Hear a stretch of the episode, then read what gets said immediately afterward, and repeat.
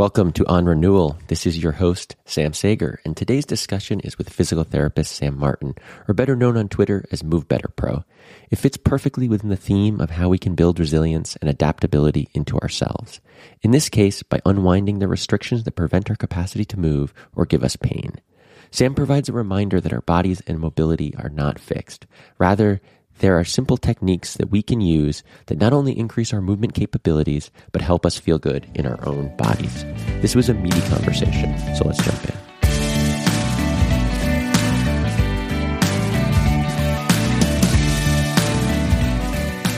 Sam, welcome. How you doing today? Doing very well, Sam. Good to be on the podcast, and uh, always good to spend a little time with another namesake. Yes, absolutely. It, there's so much I want to nerd out with you on on movement and uh, just all the the world of the the human body. Um, but first, I, am just super intrigued by your story. It seems like you were a, a fellow econ guy. Um, mm-hmm. you, you, studied that in undergrad. Did you have a yeah. plan of something you were going to do with that? Yeah, well, actually, econ. So I went to the University of Chicago for undergrad. So I was a physics major early in college and just could not hack it when it came time to get to the higher levels of that where the math gets really hard. And econ at the University of Chicago is the easy major. That's what all the football players major in. So, oh, wow.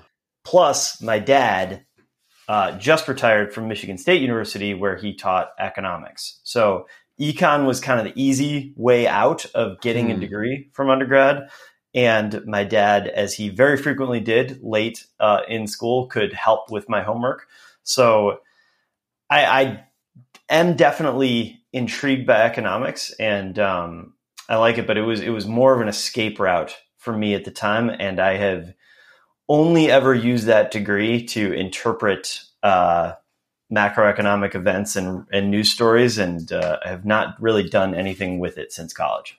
Yeah, I feel like that's very common for econ people. I mean, it's a lot of the theoretical stuff that we study is is not super practical. Although I do think it's like a, a good way of thinking and all that. And then it sounds like you you went to LA for a, a pretty interesting reason. Could you tell us a bit about that? Yeah, so I graduated college in 2009, and um, I had taken a year off of undergrad uh, after my third year. Um, and I worked in a coffee shop and uh, did stand up at nights. Basically, did a lot of open mic nights, um, and I thought I had a little talent in that direction. And I moved to LA with the intention of of doing stand up and being becoming a comedian. Um, I think Seth Rogen once told a joke where he he said that somebody said I wanted to be a boxer until I sparred with somebody who really wanted to be a boxer then I didn't want to be a boxer anymore. And I wanted to be a stand up comedian until I moved to LA and started going to open mic nights with people who really wanted to be stand up comedians. And then I kind of quickly realized it wasn't for me, wasn't going to happen. But I was out there and many thousands of miles from home in Michigan, where I grew up. And I was not going to retreat at that point and just move back to my parents' house and, and figure something else out. So I was really into CrossFit at the time, had started doing the workouts off the website uh, in the college gym in Chicago, and had gotten an internship at a gym called CrossFit LA, which is actually not in LA, but in Santa Monica, and was like, maybe I could do something with this. And so I kind of worked my way up into being a CrossFit coach. And then that exposure to strength and conditioning, helping people learn how to move better, that kind of started the whole uh, domino uh, rally that eventually led to the physical therapist you now see in front of you. Do you have a sense of what it was that kind of sucked you in? Yeah. So I got into strength coaching um, because I really liked the energy around the place that I worked at that time, CrossFit LA, uh, and the fact that there were these pe- people who were trying to get better and improvement and the the positivity that we often associate with exercise. And then for myself, you know, when about a personal transformation physically and mentally with understanding CrossFit was really one of the key things for me where I realized that if you worked really hard at something, you got better at it and then you felt better about yourself. Um, and so that kind of got me into wanting to, I just want to do this. I want to spend more time around this. And then learned how to coach a little bit and teach people how to move. And I had some really good instructors uh, that I work with that kind of taught me how to coach. And they really emphasized the importance of knowing what you're doing and not, there's a lot of, we could go, and I'm sure we'll talk more about the fitness industry writ large later, but there's a lot of people who don't know what they're doing and don't understand um, underlying concepts and, and anatomy and biomechanics and kinesiology, etc.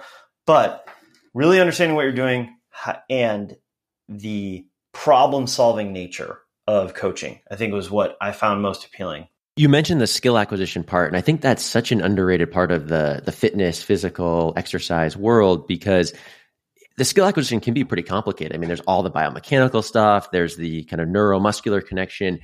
Do you have any just from, you know, all your years of experience thoughts on like the principles of movement skill acquisition just like how people can start thinking about that more intentionally rather than just like, oh, I'm going to start to learn how to squat and I'll just figure it out eventually. Yeah. Yeah. And so one of my clinical instructors was a guy named Kit Durbin, who now treats complex lower back pain in Utah, um, and amazing physical therapist. And he and I had this kind of saying we use, which is actually everything is neuromuscular reeducation. No matter what time code you're billing, no matter what it looks like, the only thing you can really change in any quick time, any quick time period is the nervous system and the way that your brain and, and nerves control movement. Even if you're putting your hands on somebody and doing, oh, I'm doing manual therapy, I'm not ultimately changing the structure of the muscle by pushing on it. What I'm changing is the way the brain controls that muscle. So if a muscle is quote unquote tight, and I do manual therapy, say on your upper trapezius, and it's like, oh, I'm really tight here, and I get it to relax, I'm not changing the structure of the muscle in one session. It's just not possible. What I'm changing is the amount of contraction that your brain is causing in that muscle uh, to allow you to move more. And when it comes to skill acquisition, when you're teaching someone to do X, um, I think that lens of thinking about it is you're changing the way your brain controls movement like everything is neuromuscular education, everything is motor learning in that way. There are lots of specific strategies around that you can talk about in terms of the way you structure practice, blocked random practice, etc. How many repetitions, you know, how to break down the movement into parts, put them back together. And uh, that we could talk all day about. But fundamentally, I think thinking about motor learning or skill acquisition as a brain centered activity and not saying, oh, it's all in the brain and not in the body. It's all the same. Like the brain, the body, right. that's all one yes. thing. Like you're not like, oh, yes. oh, here's the brain over here and here's the body over here. Like that's one unit and they work together.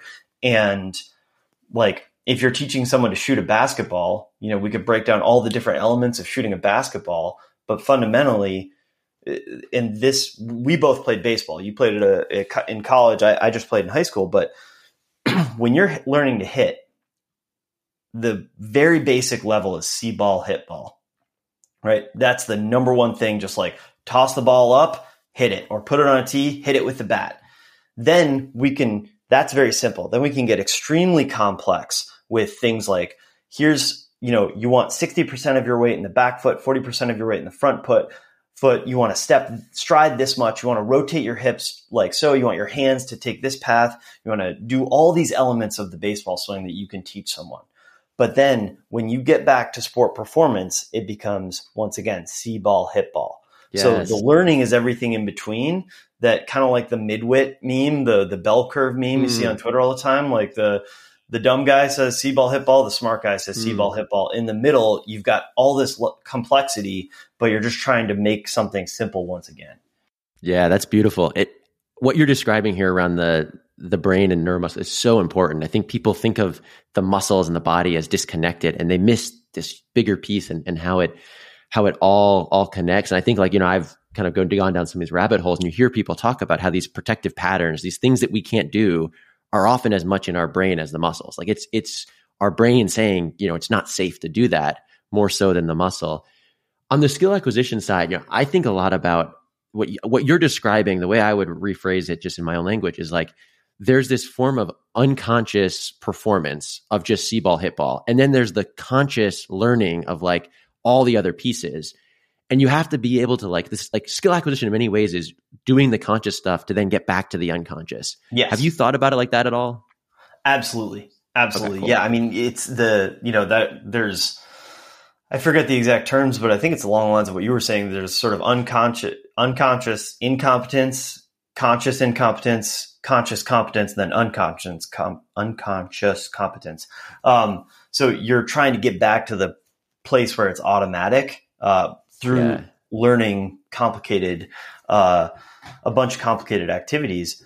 And yeah, you know, my dad, uh, always tells me that like when I do SAM workouts, that it's you feel like you're not doing anything, but you're exhausted by the end of it because what I always encourage people to focus on is you know doing the movement not like perfectly, but focusing on there's always something to be working on and improving.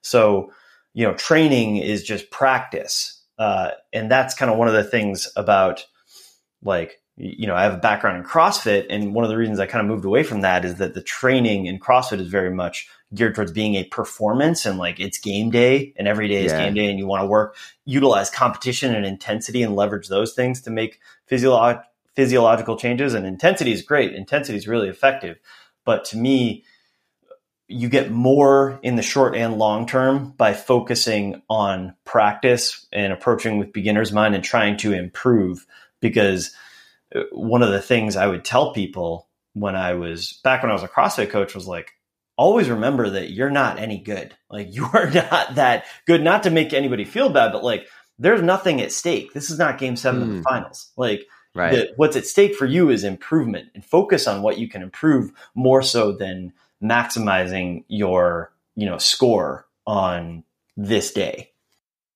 that that's my frustration with a lot of the fitness world and I, I describe it to people as there's a difference between just exercise and training. Like a crossfit workout an Orangetheory workout that's exercise. You're moving your body you're getting your heart rate up but it's very rare unless you have a really good coach that you've controlled enough of the variables that you've slowed down that you've been intentional enough that you're actually training with with a specific goal in mind and so i i think what you're getting at is you can actually do less but be more intentional and drive more results because you controlled the right things and you designed it in a way where it was aiming towards something.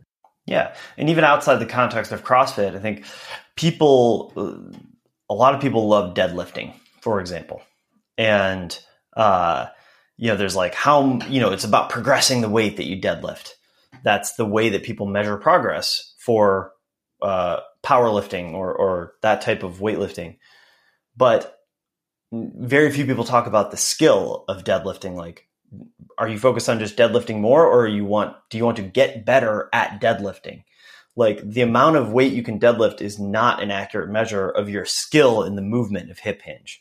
It measures Right. your resilience in a way in terms of how much load you can move and your strength, but getting better at the skill of deadlifting actually does make you better at the sport of powerlifting, which is measured in terms of how much weight you can move.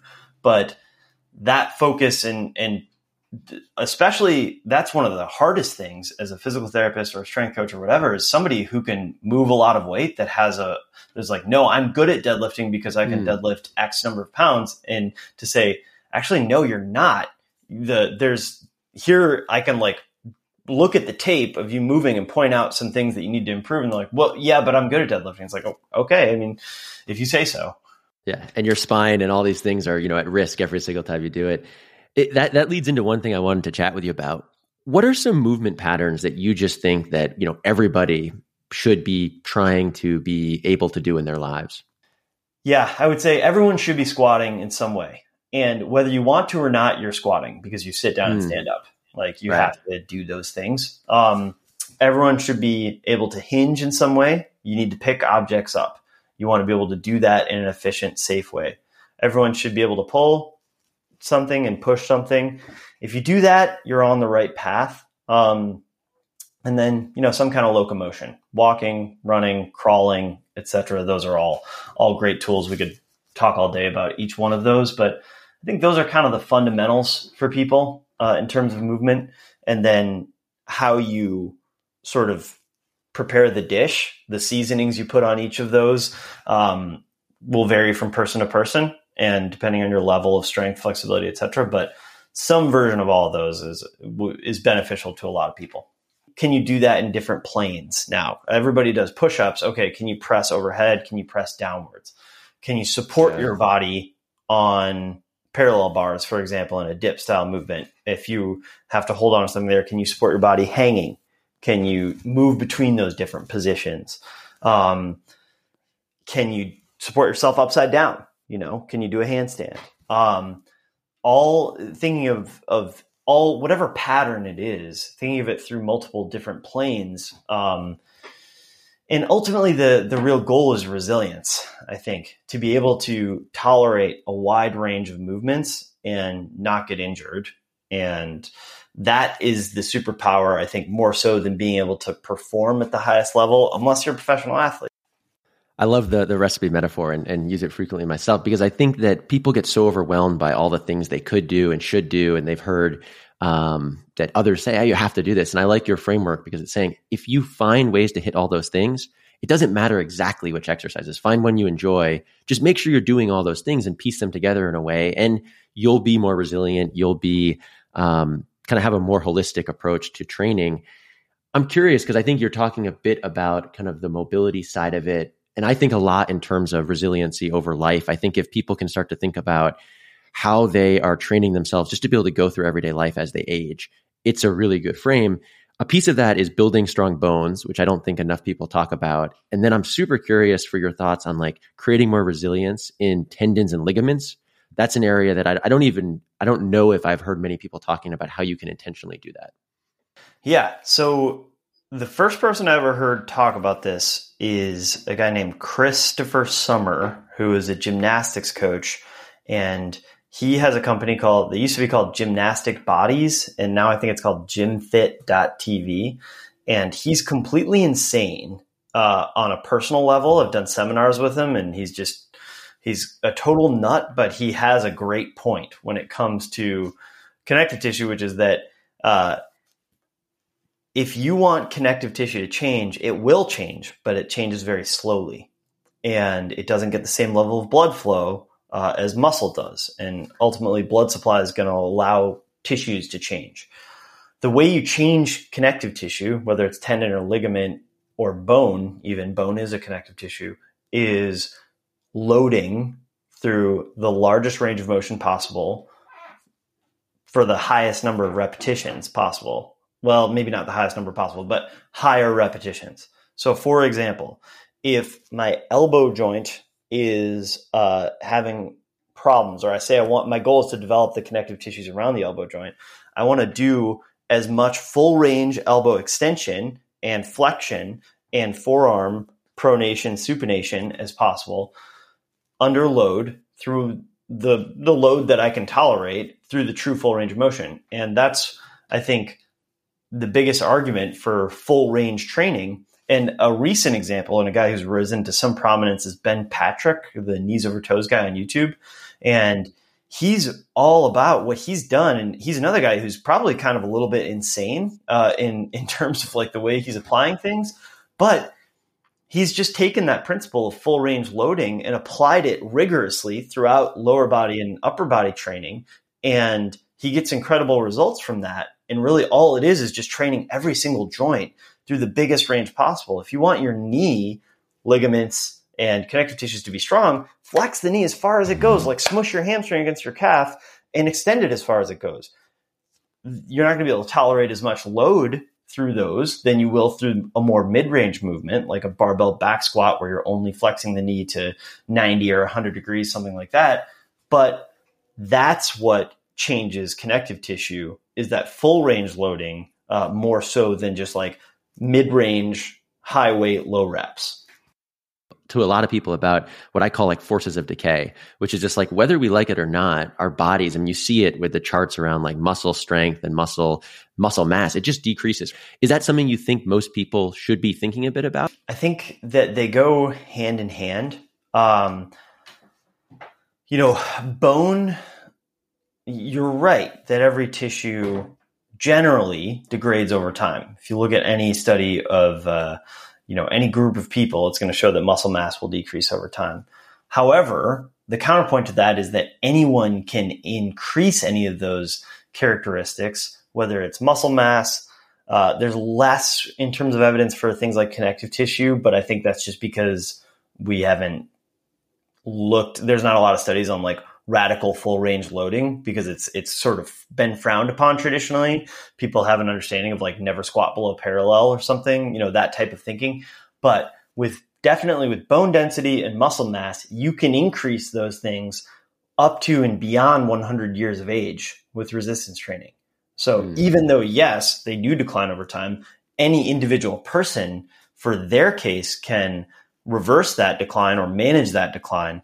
Um, and it's going to, I think, in terms of implementation, it's going to be the same thing of, you know, loading through the biggest range of motion possible um, that's for that person. So, you right. know, for some, for an individual, maybe doing a sit to stand exercise, like sitting on a chair and standing back up five times, that's their full range of motion and the largest load that they can tolerate. But that still is going to be amazingly productive for that person given their circumstance at changing all the variables that you mentioned. Yeah, that's a beautiful point because I think we think in terms of like, oh, I have to be doing a certain level that other people are doing. And I think the beauty of progressive overload is if you take yourself further than you're normally doing, if you if you're normally doing A and you just start to do a little bit more, like you're you're challenging your body, you're putting it under new stress and it will adapt in some way. And so I think I think that's super cool it's funny you mentioned the growth mindset earlier and it was making me reflect back in when i was a, a, college athlete i had a growth mindset for how i could do hitting a baseball my strength. I, I, I, had no doubt i could get stronger if i put in effort but i had a very fixed mindset for two things. I didn't think i could get that much faster which is hard but i think looking back i probably could have. But the other one was i just assumed my mobility was fixed. Like i i was not a very flexible person and i just was like nobody convinced me that that was something that I could change. And I'm way more flexible now. I have better mobility, and it it's the one thing I regret most about playing sports is that I didn't work on that then. Do, do you find that a lot of people have a, a fixed mindset when it comes to to movement and mobility? Yes, that's the way that people talk about it is uh, you know i am flexible i am stiff mm. you know that's a, a, viewed as sort of like a core element and i don't blame people because nobody tells you otherwise really right. yes i think people do often have a fixed mindset about that and i was no different than you sam i yeah. people when i was late in my strength coaching career kind of towards the end of working in crossfit gyms people would say oh well yeah but you're just really flexible and without understanding that three or four years before that, I was known as being Mr. Stiff, you know, like Mr. Can't Move, like can't get yeah. his arms overhead.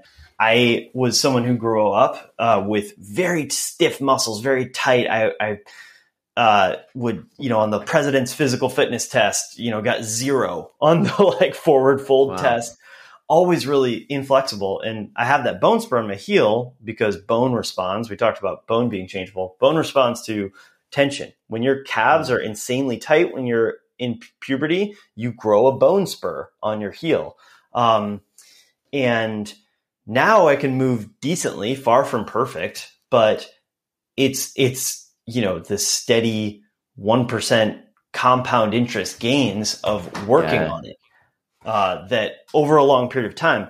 And it's, I think mobility is harder to change than other aspects for many people, but hmm. it's, as we mentioned earlier, like things like connective tissue take a long time to change and structures take a long time to change. All right, I'm going down in a side that probably nobody but us cares about, but hey, why not?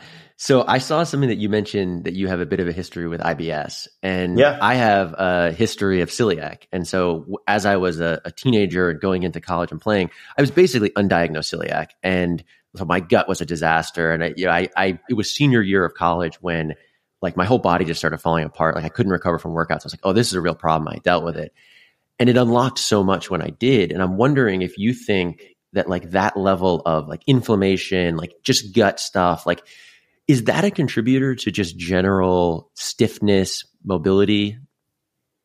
Yeah, that would be a great experiment to run. And I can't speak with any kind of authority on that, but I do like it, it's definitely the case that any inflammation is going to affect the way that you move whether the you know your ability to like we could measure strength your ability to maximally contract a muscle pardon me, you can measure pain with movement or or stiffness and things like that. Inflammation, you know, acute inflammation is great. You have an injury, you get blood flow, it swells up, your tissues heal. Um, chronic inflammation, as is the case with people who have gut related issues, which is way more people than probably think they have it, um, is is going to have some impact, and it's not positive. So I don't know that there's like a huge. I wouldn't say like putting someone on a diet that's appropriate for them that that is healing for their digestion is going to allow them to squat 10% deeper immediately, but it's definitely removing an inflammatory factor that will improve their ability to recover from training. and more ability to recover from training is why people take steroids. So, like, that's a very powerful thing. Yeah, I think of it as just you know generally creating conditions that are supportive for the the outcomes you want. Exactly. I think this is getting at a, an obvious question, but I want to hear your thoughts on it. Like, why are why are people in today's world so rigid and inflexible? Like, what are the main drivers in your opinion of why you know you look at a baby and a baby can move with just ease and hit all these? I mean, i have written about this. Like a baby squatting, every time I see it, it just brings me joy. I'm like, that is, yeah. I want to do that. And then yeah. most people who are 20, 30, like very few people can actually squat well. Yeah. What's the deal? So there's there's a couple ways to answer this question, and one is like the I think more objective thing, and I'll get to that in a second. Then there's the more of like there's why does it happen, and then there's why do we make it happen, and the why do we mm. make it happen is the great question of existence. You know, I think um, I think it was one of the Dalai Lamas who said, you know, someone asked him who is the most absurd animal on earth, and he said man because he trades his health for money and then tries to buy his health back. Um, and that sounds right. You look at the environment that human beings live in. At what age, you know, do kids start wearing shoes? Like, and not that like also like you know you, you got to keep your kid safe right you can't like have them stepping on on cold uh, sidewalks outside of broken glass or anything, but you know, very early in a child's life, we take their foot, which is a complex structure that is designed that has an arch in it that's designed to be a spring that transfers force to allow a human being to to move forward, whether it's walking or running. That has, I think, thirty three different uh, uh, bones in it that has all these different articulations and movement to it. we put it in a shoe that doesn't move at all, that turns it into one joint, which is the ankle joint, and makes it into a hinge. So we've taken away the opportunity for all the movement of the foot, and we've automatically reduced that person's functional ankle mo- foot and ankle mobility. And then the chair that I'm sitting in right now is not a natural environment for a human being. Human beings are have evolved to stand, walk, squat, lay down. Sitting on a, a like you know when you go camping when there's no chair or picnic table or bench like you find that sitting for a long time on a rock is not that comfortable.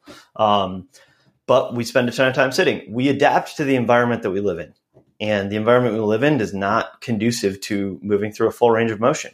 Um, you know most of our, especially in North America, the economy is intellectual labor, which involves working on a computer, which involves being stationary.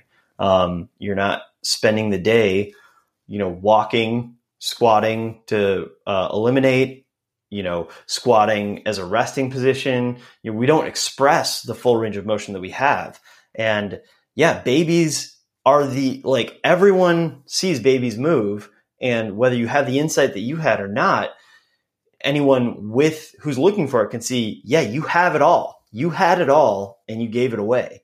Um, whether it was your choice to do so or not, uh, not saying that to make anybody feel bad, like you messed it up, you were you were perfect, but we were born with everything we need, and then the environment we adapt to the environment we live in, and the environment doesn't ask that much of us from a movement standpoint, and then it, it's no surprise then that people end up unable to move in certain ways because they don't they haven't been asked to do that.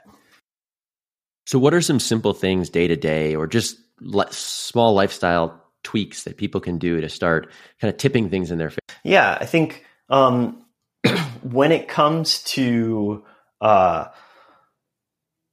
when it comes to changing the way you move, it can be a bit like turning a tanker around in the ocean. Like it takes some time, like turning a vicious cycle into a virtuous virtuous cycle. You're saying we're just a, um, a walking Titanic right now. Yeah.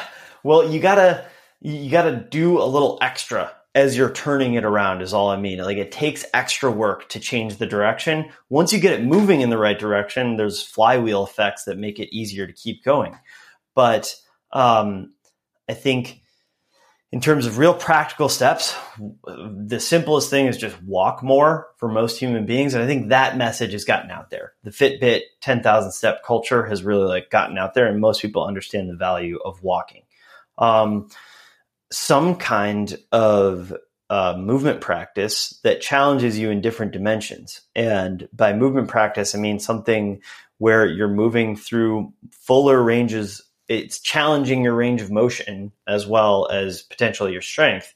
Um, so that could be something like Pilates, could be something like weightlifting, could be you know gymnast adult adult gymnastics. CrossFit actually can be a really great one. Um, there's a million different options, and uh, I'm not here to rank them or anything. But for example, running is not a movement practice. Running can be part of a movement practice, but just like running is your only workout is not challenging your range of motion in in a full enough way, in my opinion.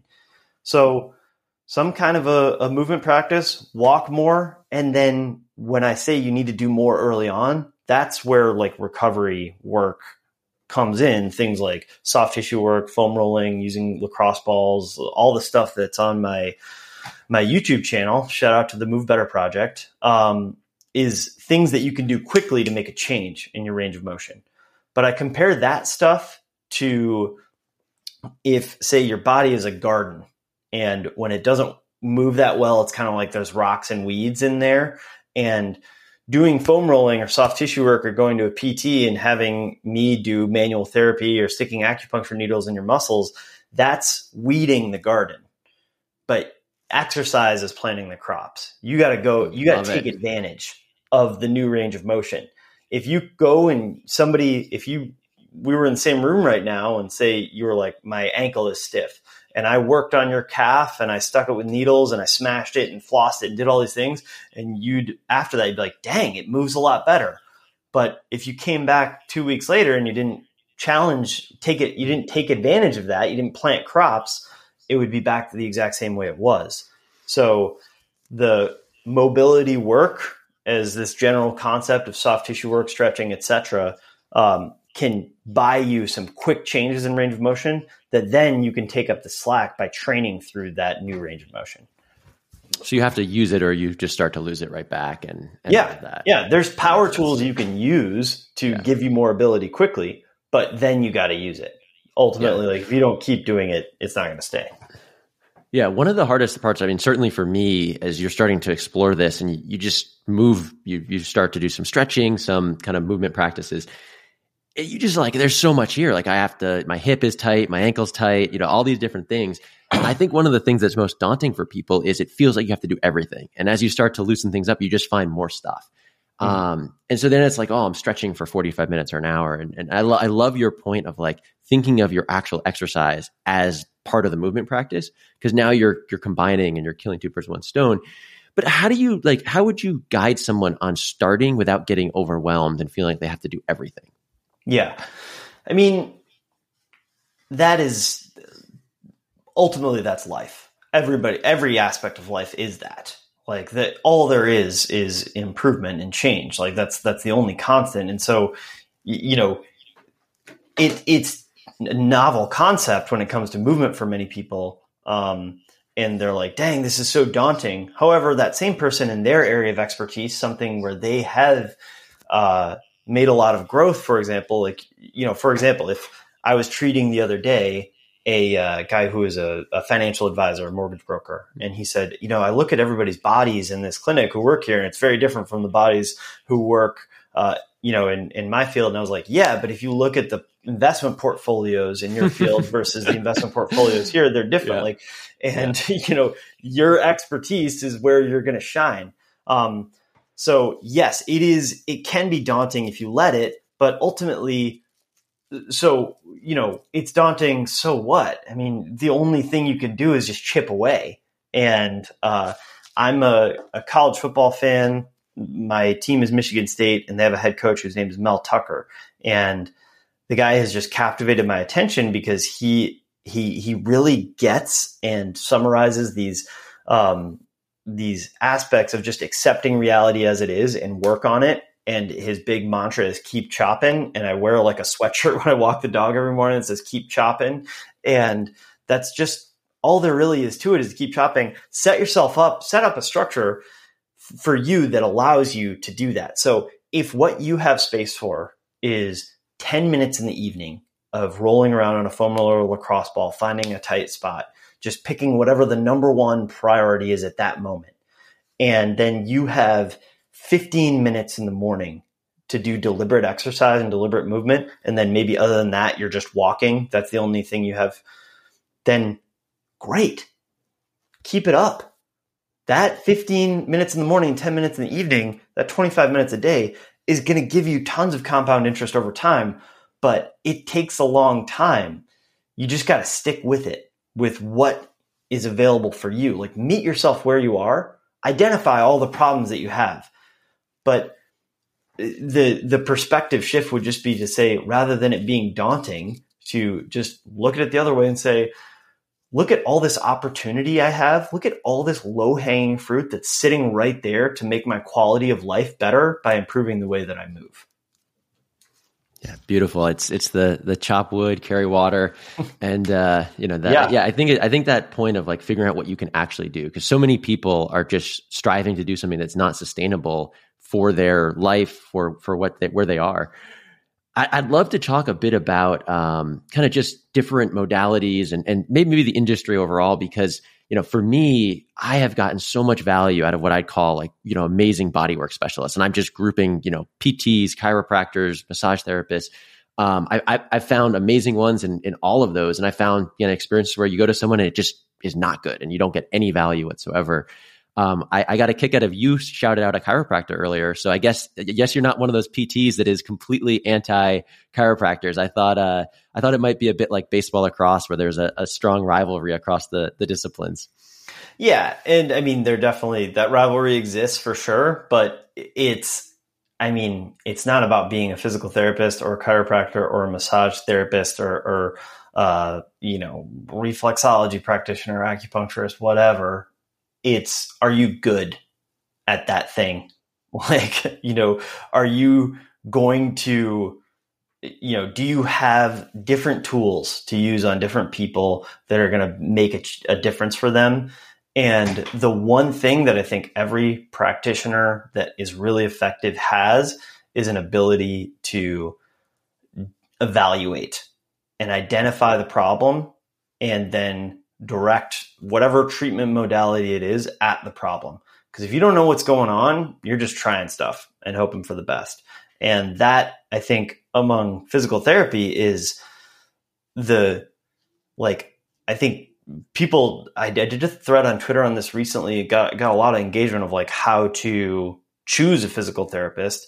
And, you know, I am a physical therapist, so I'm going to be biased towards the way that I do things, but there are things beyond like does the person do treatment modality X? You know, for me, I think dry needling is incredibly powerful. I get great results out of it for patients for whom it's appropriate for. But just because somebody does a dry needling doesn't mean they're any good. The single biggest thing is like, do you buy what the person is telling you is going on? Does that make sense to you? Can they explain? Can they do some kind of examination, identify where the issue is, and explain it to you in clear terms and be able to reproduce the problem. So, like, if you come to me for shoulder pain and I can't reproduce your pain with some kind of a movement or test, then that's that's sketchy. Then, like, you know, how do how would I know what I'm trying to improve?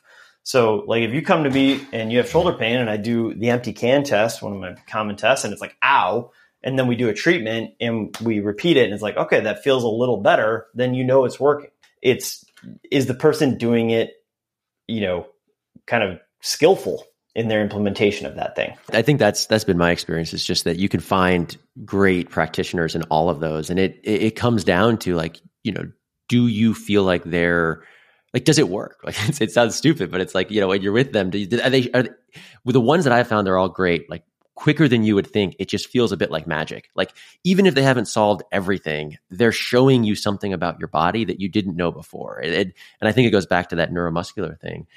So I, I, yeah i just would love to hear what are some of the if you don't have to go into a ton of detail but just shout out like some of the things that you think are most powerful modalities and just like good places for people to start if they're they want to explore you know working with a bodywork specialist of some kind. Yeah.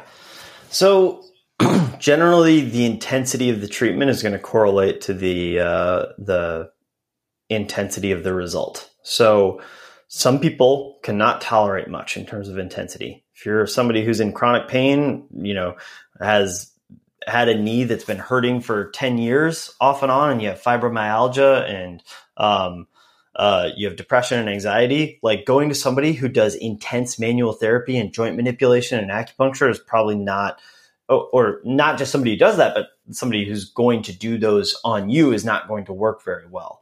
Um, the tr- treatment has to be tailored to meet the individual at the level that they can tolerate. Um, but in my experience, having received many treatments over the years, the most powerful things that I I have experienced have been dry needling, uh, which is a treatment style.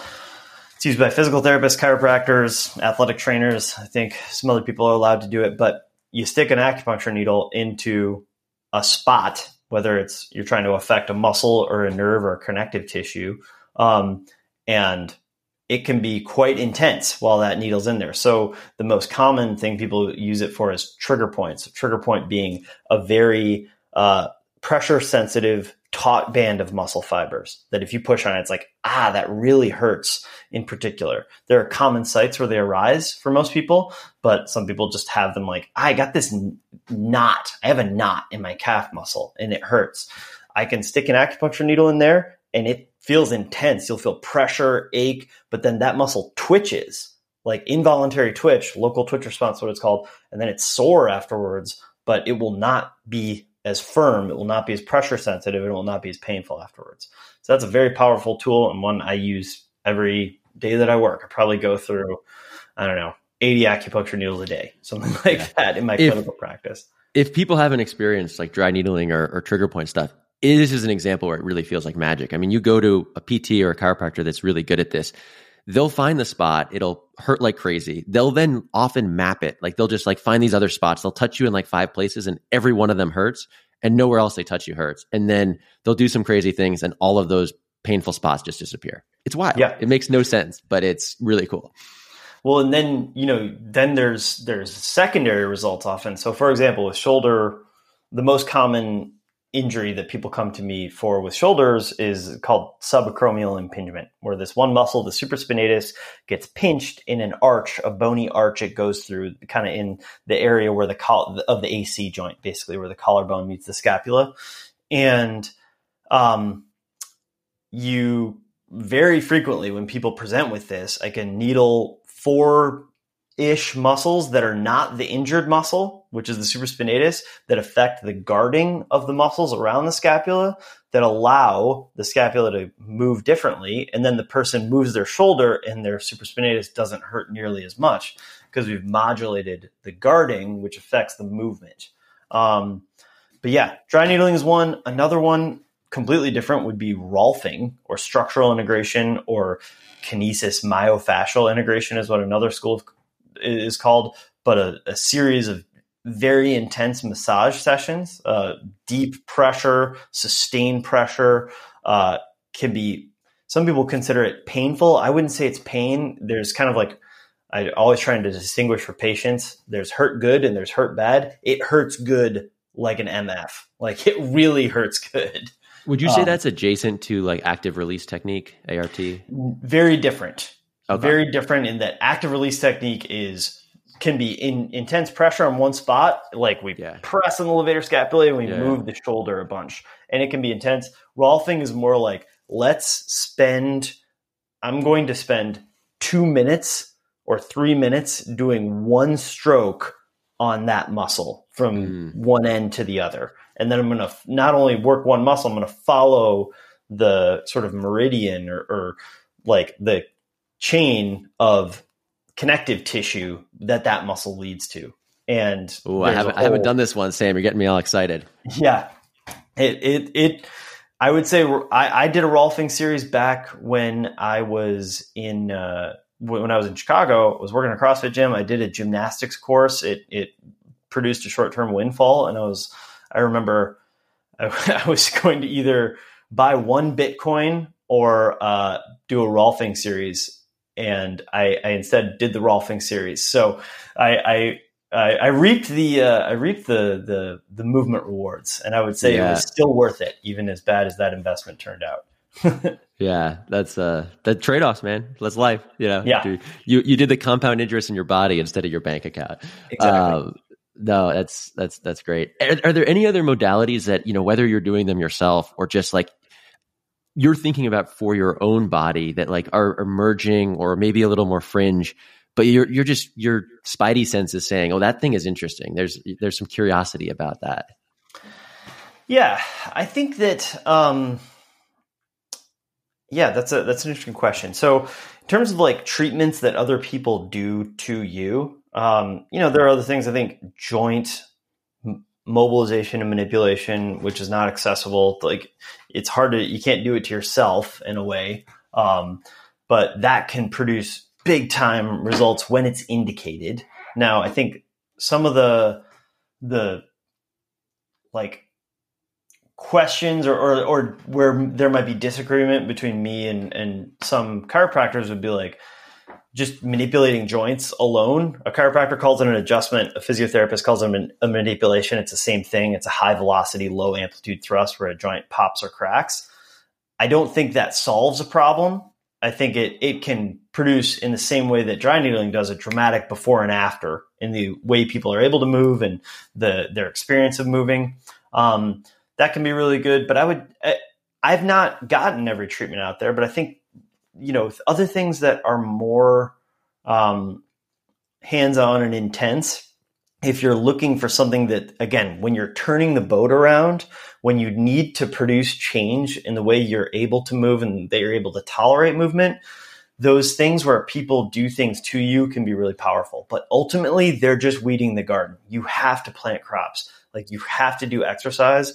And somebody uh, recently in in some context said some that some device it, it was a certain like uh, modality device very expensive technology uh, called focused shockwave therapy was saying this device is the most evidence-based thing we have in physical therapy. And i i was like no it's not. The most evidence-based thing we have in physical therapy is exercise. That's the most evidence-based thing we have in all of anything basically are I mean, maybe you could argue sleep and nutrition would be above exercise for like all things in medicine, but exercise in terms of intervention is it's the only thing that is required for change. Like the, the other things can help make exercise more effective, but ultimately it's necessary and sufficient for changing the way that you move. Yeah, that's that's super interesting. I, I, it brings up for me. I've done a bunch in the healthcare industry, and I think physicians have a challenging problem because they they prescribe certain things, lifestyle changes, stuff like that, and then a lot of people don't follow through on them. And I think a lot of physicians get jaded and they say, "Well, like I have to give medicine because at least they'll take the medicine. They're not going to change their diet, but they'll take their medicine." I'm curious with with PT because you know I know there's a lot of prescriptions in, "Hey, do these exercises when you go home." What's your take on like what percentage of people do you think really follow through? Like are, are, are putting in enough effort when they go home to have the kind of the results and how much yeah. of the other stuff people are doing is just trying to compensate from the fact that like a lot of people just won't do what you tell them to do. Yeah. So can I swear on this podcast or no? Yeah. No, absolutely. Okay. Let her let so her rip. Somebody said something to me recently that said, you know, ultimate, and this person thought that they were saying something really insightful. And they said, you know, ultimately, really, it's not going to matter what you do if the patient doesn't do their exercises. If they don't do their exercises, they're not going to get better. And I, I responded politely, but my internal monologue was, well, no shit, dude. Like, solving that problem is your job as a physical therapist. solving the problem of getting the patient to do the exercises yeah. is your job. So, yes, doctors will frequently say, yes, you, the patient needs to lose weight or the patient needs to make these interventions. And I say, oh, well, the patient didn't do it. What am I going to do? Well, what did you, not that, and ultimately I understand that everyone is responsible for their own actions and like you cannot force, you cannot guarantee that the person, the person uh, will do the intervention that you've prescribed. However, your job is to solve that problem. So, what are you doing to get them to do that? Are you giving them the best advice? Are you explaining it in clear terms that they understand how this intervention will benefit them? Are you able to support your recommended interventions with relevant research? Are you you know, communicating with the patient in a way that they understand? Have you taught them to do the exercise in a way where they feel confident and safe doing it? Are you like in my case, you know, I have most of my exercises, I have me on video on YouTube teaching it exactly the way that I want it done. And then the patient comes to me, they get their treatment, we go over the exercise, I teach them in person, and then I send them an email with a link to a video of me again teaching the same exercise. And I personally, of course, not everyone is perfect, but I don't have that problem in general of people not doing their exercises. Some people, you know, definitely are busy. It's harder to get them to change. But then you go into the rest of your toolkit for coaching behavior change. And there's mm. lots of tools out there on that. If you don't think that that's possible to coach behavior change, like look into something called motivational interviewing. Like mm. there are evidence based tools for helping people to make changes uh, in their behavior. And you got to get good at that stuff too. And if you like, oh, well, I don't like that, it's like, okay, well, th- mm, fine, but that's the job. Like that's how you do it. I freaking love it. Yeah, preach. I mean, it, it, it's true. And I think that you're like, you came in there as a coach mindset. You'd already started studying coaching and viewed it as a discipline. And having worked with a lot of physicians, I'm not I'm not kind of trying to you know bag on them, but they don't think of themselves as coaches. Like it's it's just right. the whole industry is like, well, I have 15 minutes. I'm billing. I'm billing for these codes. It's you know I'm giving advice. It's it's just not the the coaching mindset. And I I, I don't know as many many PTs personally, but it sounds like you know there there's some that have that similar thing, and it's nice to hear that there's there's others like you that that aren't because it's like if people don't do it, you didn't have the you didn't add the value you're trying to add. That's that's part of the job. Um, yeah, that's that. I, I just I love that. I think that's I think that goes back to like what makes a good movement professional. And it's like if somebody isn't taking responsibility for you actually getting better, for you following through on their stuff, then like how good are they at their job? Yeah, yeah. Somebody, same person said uh, to me, well, ultimately, it's not your responsibility for the pa- that the patient gets better. It's the patient's responsibility. And it's like I can understand where you're coming from, but I do not see it that way at all. Like I just choose to take responsibility for that and do everything that I can. Now, is it going to work out for everybody? No. I, I mean, uh, I'm not a perfect physio, and there's plenty of patients. It, it ends up being a small percentage in my experience of my caseload, but there are definitely patients for whom I'm not the guy, and hmm. they don't. We don't have great rapport. They don't really buy what I'm selling, and okay I always try to encourage people though, don't give up on physio as a possibility just because I'm not the one. Like, right. and if you have a complex case and I don't have a ton of experience treating that case, I will still try, but I'll be honest from the beginning that like, you know, if you come to me with like chronic migraines, I don't have a long track record of treating chronic migraine.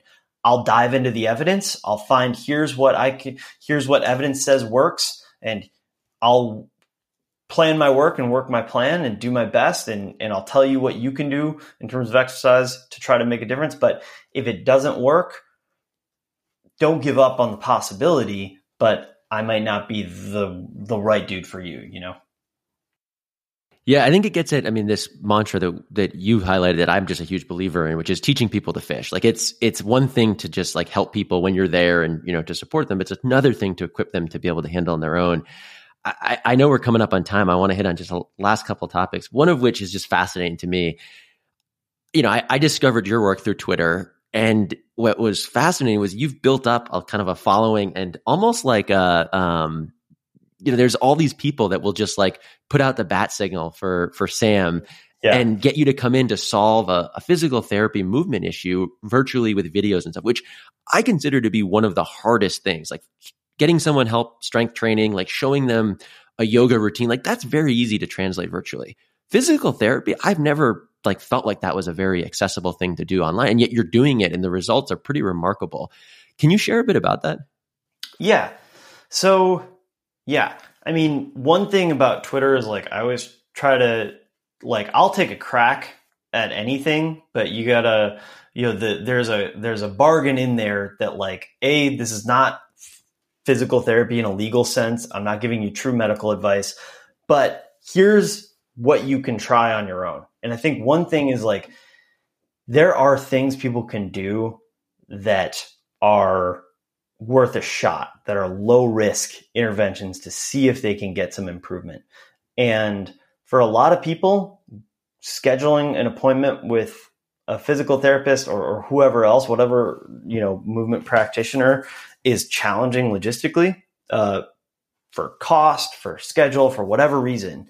Um, and you can still take a crack at it yourself. And so Kelly Starrett was kind of the first guy I saw do it in terms of like teaching people how to do basically manual therapy on themselves with like foam rollers and lacrosse balls. And he, his his company is called the Ready State now. Um, but he kind of came out of CrossFit, and he was a huge inspiration for me as a guy who was a strength coach and a physical therapist. And I was like, dang, this guy like really is bringing a higher perspective to the game. But you know, with his kind of model, essentially I started messing around and was like, okay, I know what it feels like when I get my levator scapulae worked on. Can I create that feeling in myself? First off, with just like a lacrosse ball. Okay. And I messed around, played around, figured out how I could do it, that I could create the experience and then create the change in myself. So uh, a lot of my videos will be like, do the test, do the intervention, do the retest. And it works. now I could be just totally full of it. I could be faking it. Like, look how much more it moves, but I, I'm not uh, whether you believe me or not, I'm not when I like squat better on one side after I do the calf smash in the video. Um, but I was like, can I do it to myself? And then what I'm trying to do ultimately with whether it's exercise or these kind of manual therapy type interventions is I want you to be able to feel what it feels like when it's right or when it's better. And that feeling, you know, and it's like, you know, feeling within your own body, like your kinesthetic awareness, your proprioception of like where your joints are, like how does it feel when it's done in a more effective way? can you change can you use these manual therapy type tools to, to make the squat feel quote unquote better like for you more towards your like kind of ideal version of a squat for your body um and yeah i just kind of messed around a lot with it and like tried to find things that that worked for me that worked for other people eh, that you know worked for my patients worked for my students in the gym back in the day and you know, can I eh, ultimately a lot of problems are super easy when it comes to looking at it from a physical therapy standpoint. People are like, oh, I got this pain. I keep talking about this muscle of the levator scapula. It's just like something that's tight on most people. It connects the top corner of the shoulder blade into the middle of the neck. And a lot of people are like, oh man, you know, I got this pain in the back of my neck. Confirmed it's so stiff. And the, you know, a lot of the like you know, Twitter interactions are just simple things like that where it's like, well, yeah, just here, do this video, stick a lacrosse ball in it. And they're like, oh my God, it, it made a huge difference. And again, that's just like a simple problem to solve. Um, but the general, the average person doesn't even know what the anatomy in that area looks like. So it's simple for me, but it's complex for you. Can I make it simpler for you? That's kind of the, the, you know, again, like that's the job. You, you mentioned the kind of awareness of your body. And one of the things that's been fun for me the last few years is just realizing kind of embodiment exercises, embodiment awareness.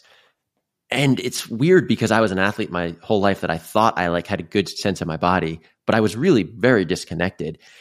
Have you have you seen as you've gone deeper and deeper down these rabbit holes that you've become more embodied? Were you always like that? Um, yeah, I'm just curious. No, definitely much more so. Um, very, uh, you know, didn't do a ton of like challenging exercise really until I got into CrossFit. And then when I was doing CrossFit, I was very results based, you know, outcome based um, in my thinking. But I did the early kernel started when I really started to focus on technique as like a my competitive advantage. That was kind of the beginning of that embodiment was like, all right, being really aware of my positioning and the feeling of the movement, feeling like I try to not say like too much of like good, bad, correct, incorrect, etc., but more towards a more ideal movement pattern for me. Produce just more output. Okay. And then now embodiment, if, if like it, as a, that's a good way, that's a good term. I don't use that term a lot, but that is a good term is more of the goal than a means toward achieving a different goal. It will help you if your goal is to perform better. But to me, the process of the workout is one of becoming more skillful in my movement, moving through a larger range of motion, uh, being able to produce more force throughout that full range of motion, being able to resist forces that try to change my movement. So, like one thing, and I, you mentioned earlier, you asked earlier, like what's a, a movement pattern everybody should be doing? And what I didn't mention that I really truly believe for most people is resisting movements. So core mm. training occurs to a lot of people like sit-ups, things like side no. crunches, crunches, whatever. And that I think even that idea to a lot of people has like, okay, sit-ups are are out, sit-ups are stone age, like we don't do that anymore. But what you're actually trying to train with core strength training is resisting movement. So for example, a hollow body hold or a dead bug exercise, these are yeah. common things are about resisting extension. So preventing the front of your ribs from getting farther away from the front of your pelvis. Or if you're training extension, resisting flexion. If you're training like a side plank, you're resisting lateral flexion. You might be resisting rotation. A Pallof press is a great example of a rotation resistant exercise. But being able to resist movements um, is a really effective thing. And in terms of embodiment, that has for me become the point. The point is to become to be able to really feel my body and the way it moves and that's where all the benefit comes from. I feel like I used to work out where I'd feel worse after I worked out than before, whether it was just extreme exertion or pushing tissues beyond the limit of what they could do.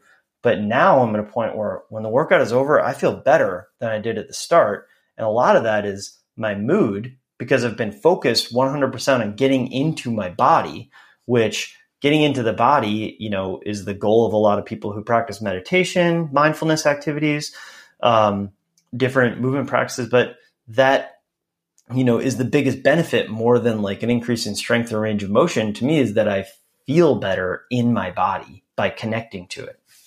This is so huge because I think that that it's just fun. Like awareness of your body, being in your body is fun. And it brings a lot of the benefits. Like so many people are working out for the future. I want to lose weight. I want to be stronger. Working out to reconnect with your body, to get in your body and feeling everything that's going on there is freaking cool. And it feels good. It feels good during it. It feels good after. And it starts to like just ripple across your life. So I, I, I just have one final question for you. Um, this has been awesome. And we could go on, we could, we could do another hour yeah. easily. Um, but I, I think, you know, I'm fascinated by, you know, where people are in their own kind of evolution and, and journey. And it seems like, you know, you've been kind of like in this season of renewal, starting your in-person practice.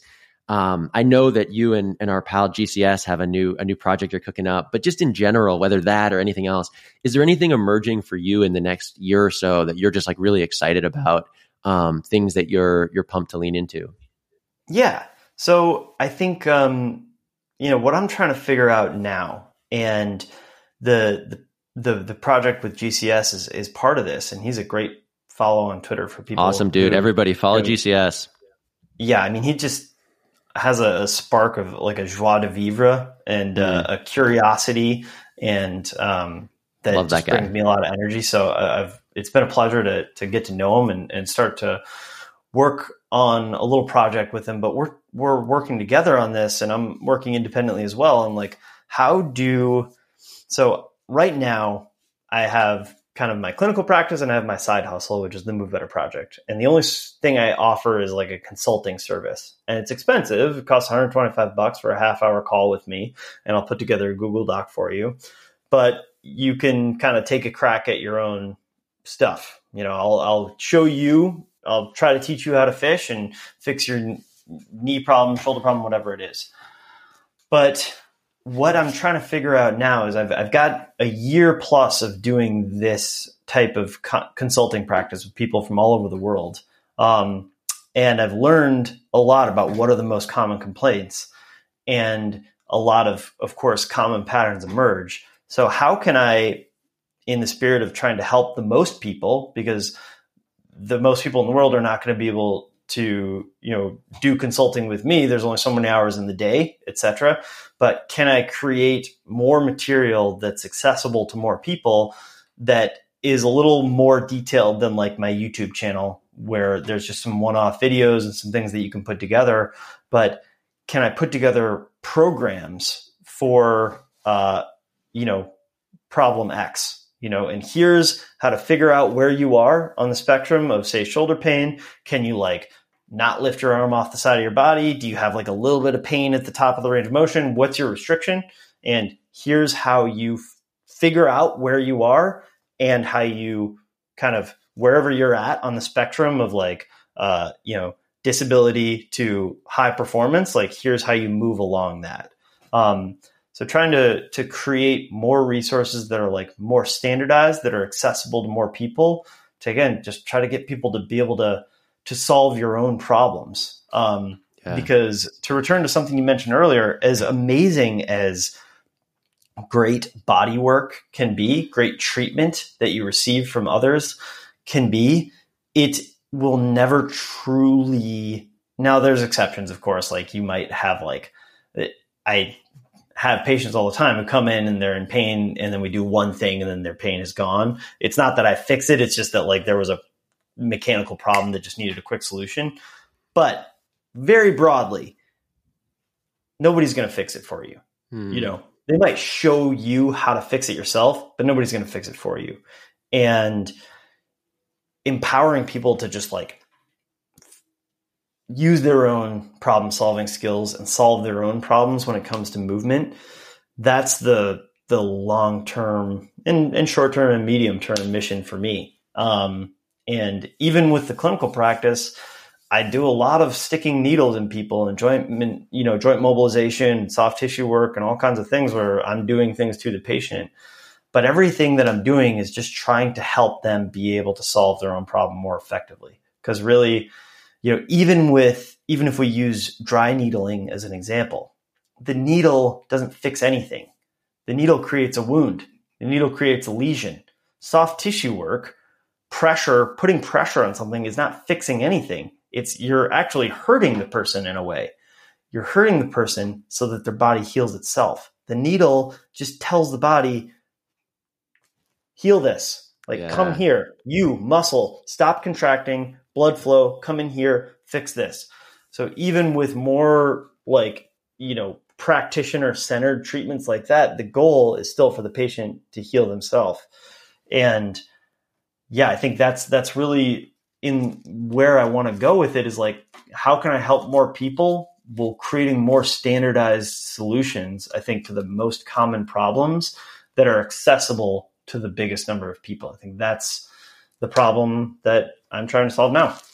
I love it. Yeah. I mean, my big thing is just trying to inspire more people to take ownership of this idea that we can renew ourselves. I think what you're pointing at is you know a way that people can start to recapture these innate natural movements that you see in in babies and you know i like I, am really excited about what you're building because i think it could be huge to just help more people unlock the power of their body get back into their body you know find the joy in that and i think you know once you start doing that it's just um, it's all you know all downhill you know a snowball that just builds and builds um, so this has been so fun. You know, I thank you so much, Sam, for coming on. Um, we'll link to your YouTube. We'll kind of point out, um, you know, where people can find you on Twitter. Any final thoughts, final words for people as uh, as they're thinking about how to get started with all this stuff? No, um, I think that uh, you know I, I've had a I've really enjoyed talking to you, Sam, and I think that you've asked questions that have uh, have energized me in a way to think about you know, to reflect on on the way that I do things and and as I talk about you know, you ask questions and I answer them, I think it it makes me reflect that actually like I don't have answers to every single thing. It might sound I, I speak with confidence on a lot of topics because I have experience experience in this area and I've done a lot of study, but I think just to emphasize that I actually know very little when it comes to human movement in the scale of what a person can know. And I'm still young in my career. I have a lot to offer for people who've not been exposed to um, to trying to solve their own problems. I think that's that's my that's my working assumption right now is that I have a lot to offer people. But uh, there's you know you, you mentioned earlier something about like thinking about all the problems that a person might realize that they have when it comes to movement and that being daunting. And the things that i don't know yet that i'm yet to learn about how to solve problems, how to move better, how to help people do those same things, you know, there's just still so much more for me to learn and then try to the you know mission of kind of my professional uh, career at this point is like continue to suck in more knowledge and information that's out there and then be able to synthesize that and produce it in a way that people can use practically so um, I guess just the last thing I would say is like I'm I'm not an expert. You know, I, I, I am an expert in comparison to many, but you know, I built up this current knowledge base over a very long period of time, and I'm just getting started. So try not to, you know, if you're somebody who's dealing with, uh, you know, a laundry list of movement problems, just start working at it just start working at one. Pick the number one priority and start working at it. There's it's you can do a ton to improve your situation right now and in the long term. Um, so just just give yourself a chance. Beautiful. Yeah. And and Sam's modeling the other thing that I think is so common with the the best practitioners I've found is humility and just, you know, a voracious curiosity to learn. So I I have no doubt that um, you know, even though you're early in your career, the people coming in are are lucky to have found you. And um, yeah, thanks again for coming on, Sam. This was a blast, and uh, I'll we we look forward to more conversations. I have a lot more I want to chat with you about. Absolutely, thank you.